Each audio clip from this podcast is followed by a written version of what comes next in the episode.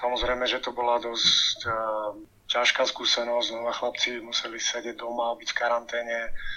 Teraz sa rozbiehajú niektorí, no niektorí už podchádzali do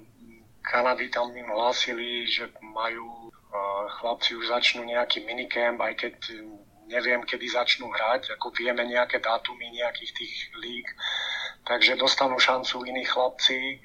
ktorí sú skôr v okolí. Čo sa týka európskych, Fínsko, Švédsko, tak sme ich nevolali na tento zraz, pretože čo sa týka karantén, čo sa týka cestovania a tak ďalej, tak máme iba chlapcov z Čiech, také, čo zoberiem mimo hraníc.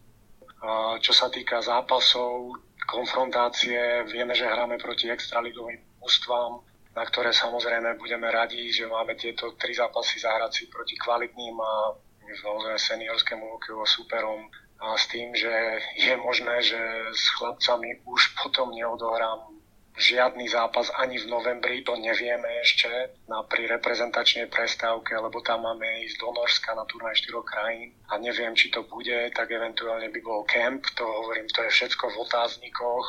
No a teraz chlapci dostanú šancu, tí, čo ešte, tí, čo neodišli, alebo ktorí, ktorí sú ešte tu, No a budem rád v budúcnosti, keď teda tí, čo nedostanú šancu, že vyskočia zo pár chlapcov, tí, čo budú hrať uh, tie najvyššie, najvyššiu súťaž, prípadne prvú ligu, že vyskočia zo pár chlapcov, ktorí budeme samozrejme sledovať a to je jediné z zadaných okolností, čo môžem tomu povedať teraz.